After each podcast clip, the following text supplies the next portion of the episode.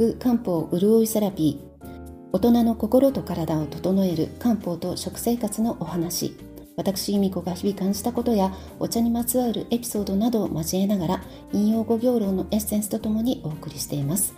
ぜひリラックスしてお聞きください。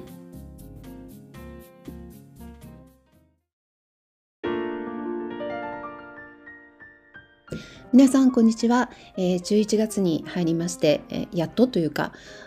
秋らしい、晩秋らしい、寒さになってきました。急に寒くなったので、私もそうですけれども、ちょっと今鼻声ですみません。今日ですね、午前中、結構長い時間犬と一緒にテラスカフェのテラス席に座ってたんですね。で、一応寒くなるかもと思って、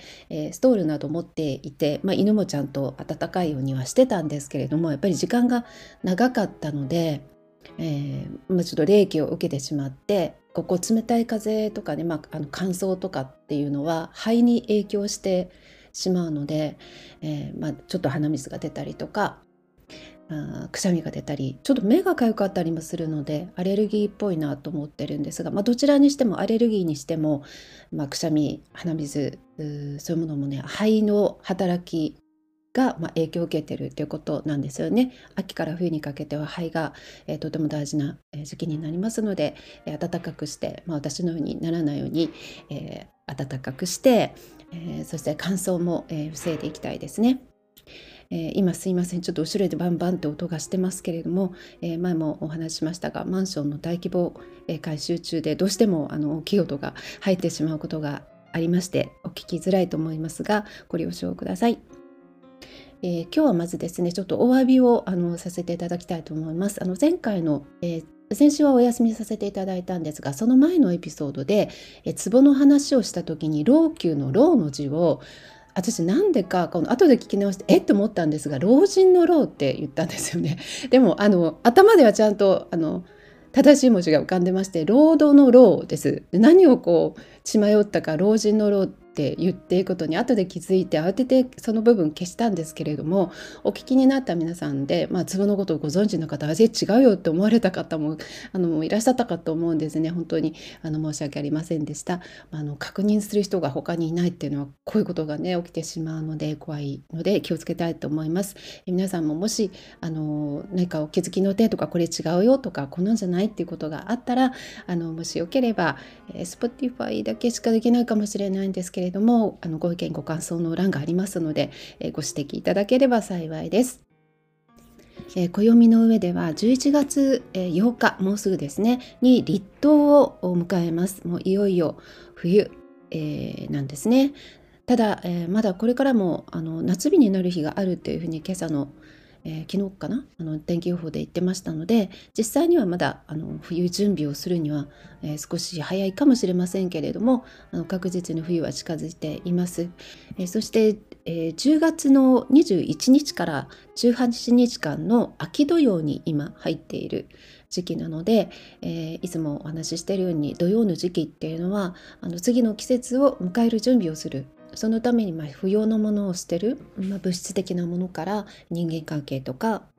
不要な不毛なというか、執着心を手放すのにとても向いている時期ですので、何かそういうものに気づきがある、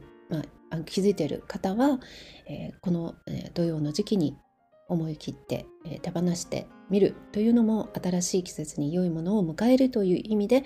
良いことなのではないかと思います。さて、今日お話しすることを考えてたんですけれども、そもそも陰と陽って何なのっていう根本的な部分にちょっと触れてみようかなと思っています。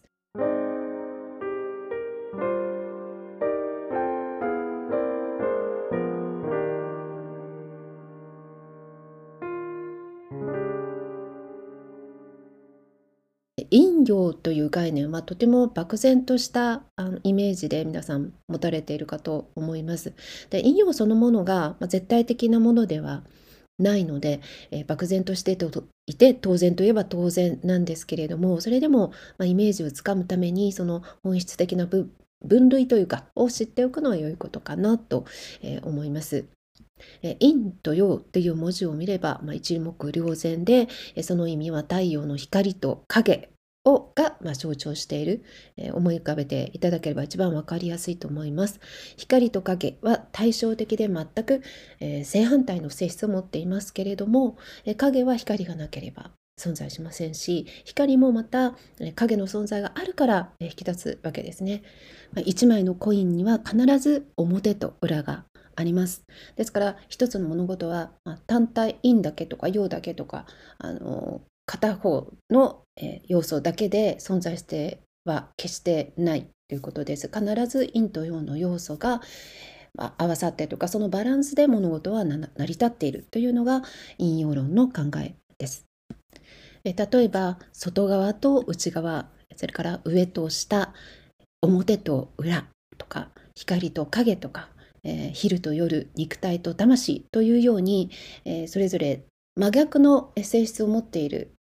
関係でありながら、お互いに支え合っている。片方がなければもう片方も存在しない。存在するためには互いになくてはならない。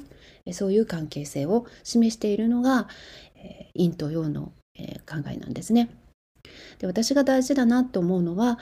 陰陽はあくまで相対的な概念であって絶対的なものではないっていうことです。そして、心や人生といった形のないもので特に言えるのは、ある意味とても主観的だということだと思っています。陰陽が相対的なものであるということを示す分かりやすい例で言うと、体表面、体の外に見えている部分は陽だと言えますし、体内、体の内側は陰と言えるんですけれども、体の内側にあるもの、五臓六腑もまた陰と陽に分けることができるんですね。例えば横隔膜の上にある内臓は陽で、下にある像は陰とか、いろんな分け方がありますけれども、ちょうど家の外側は陽で、家の内側は陰だと言えるかもしれませんが、家の中でもまた陰と陽に、分けることができます。例えば人がたくさん集まるリビングは陽、そして、夜就寝する、静かに過ごす寝室は陰の性質を持っているんじゃないかと思います。そういうふうに全て相対的に捉えることができるんですね。陰と陽はどんなことにもどんなものにもどんな場面にも存在するので、一人一人の人生というのも陰陽で見ることができますけれども、この私は絶対的じゃないっていう陰陽の性質にすごく共感したところがあるんですね。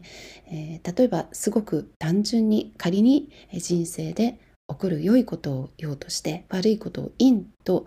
したとしても、本当にそれが陽なのか陰なのかっていうのは捉え方によって、また比べる対象によってもいくらでも変わり得るということです。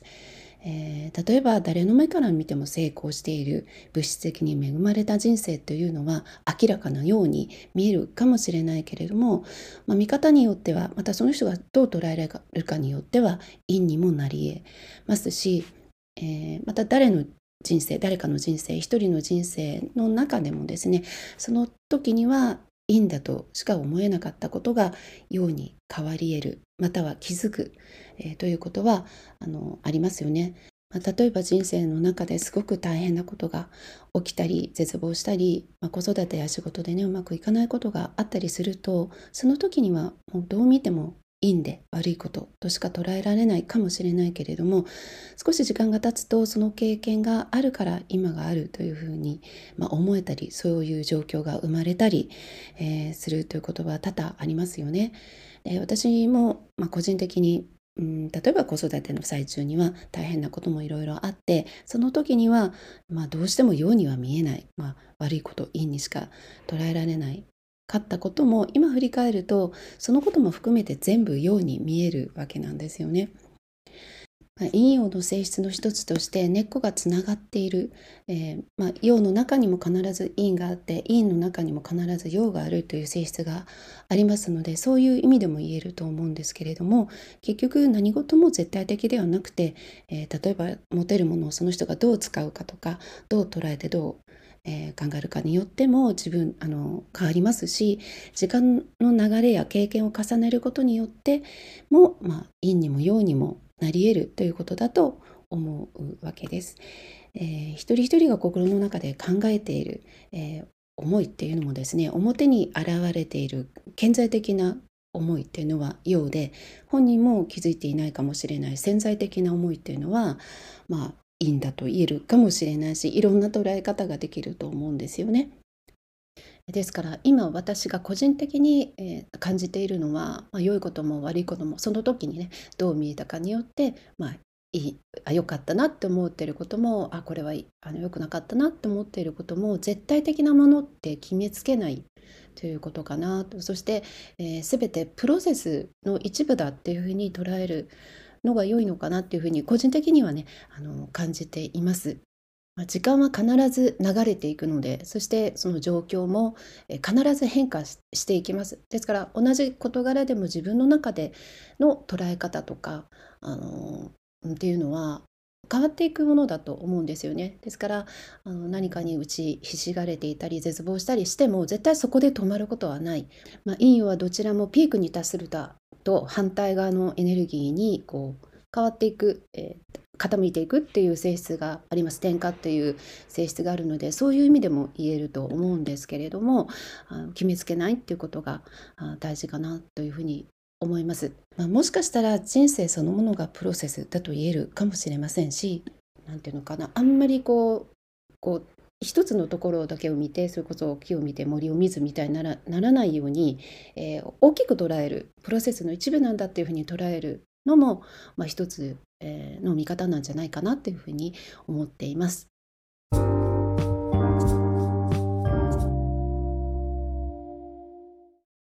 で、私は陰陽の概念を知るずっと前から、子どもの頃からなぜか絶対っていうものはないっていう感覚をずっと持って生きてきたんですね。ですから、何か判断しなければいけない時にも、こうだっていうふうに強く言えないところがあって、それはちょっと優柔不断だったり、というところがあるんですけど、悪く言えば、すごくはっきりしない、自分の意見を持てない、そういうところが自分ではすごくコンプレックスだったんですけれども、大人になって、それも私が陰陽を、知った40代、そういう大人ですけれども、そこから急にそれはそういうことだったんだなっていう感じで腑に落ちたところがあります。その上で誰かにとっては違うかもしれないけれども、私はこう思うということを今言えるようになったのかなというふうに思っています。一方ですね、時代の流れとともに、伝統的に陰と陽に分類されてきたことが曖昧になってきているというふうにも感じています。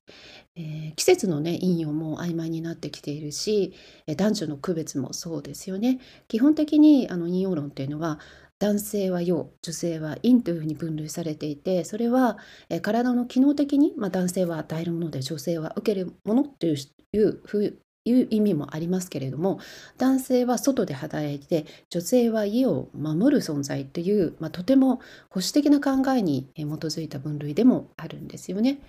で、昔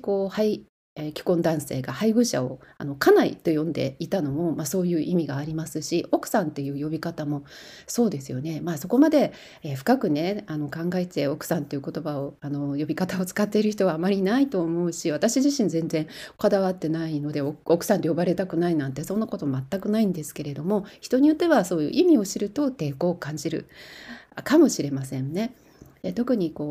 今社会で活躍する女性と、そして家事を担う男性というのも当たり前になってきていますので、性別っていう概念そのものがだんだんとボーダーレスになってきている。機能的にもね、ボーダーレスになってきていると思います。で、その辺はきっとこれから柔軟に変化していくものだと、個人的な考えですけれども思っています。陰陽の話だけで長くなってしまいましたので、今日はここでやめようと思います。陰陽の話って尽きないので、また続きをいつかお話ししてみたいと思っています。Spotify ではですね、交流するところがありますので、陰陽のこととか、体のこととか漢方のこと、何でもいいので、ご質問やご意見などあればぜひお知らせいただければ嬉しいです。それでは今日はこの辺りで失礼しようと思います。今週も良い週末をお迎えください。3連休ですよね。良い3連休をお過ごしください。それではまた。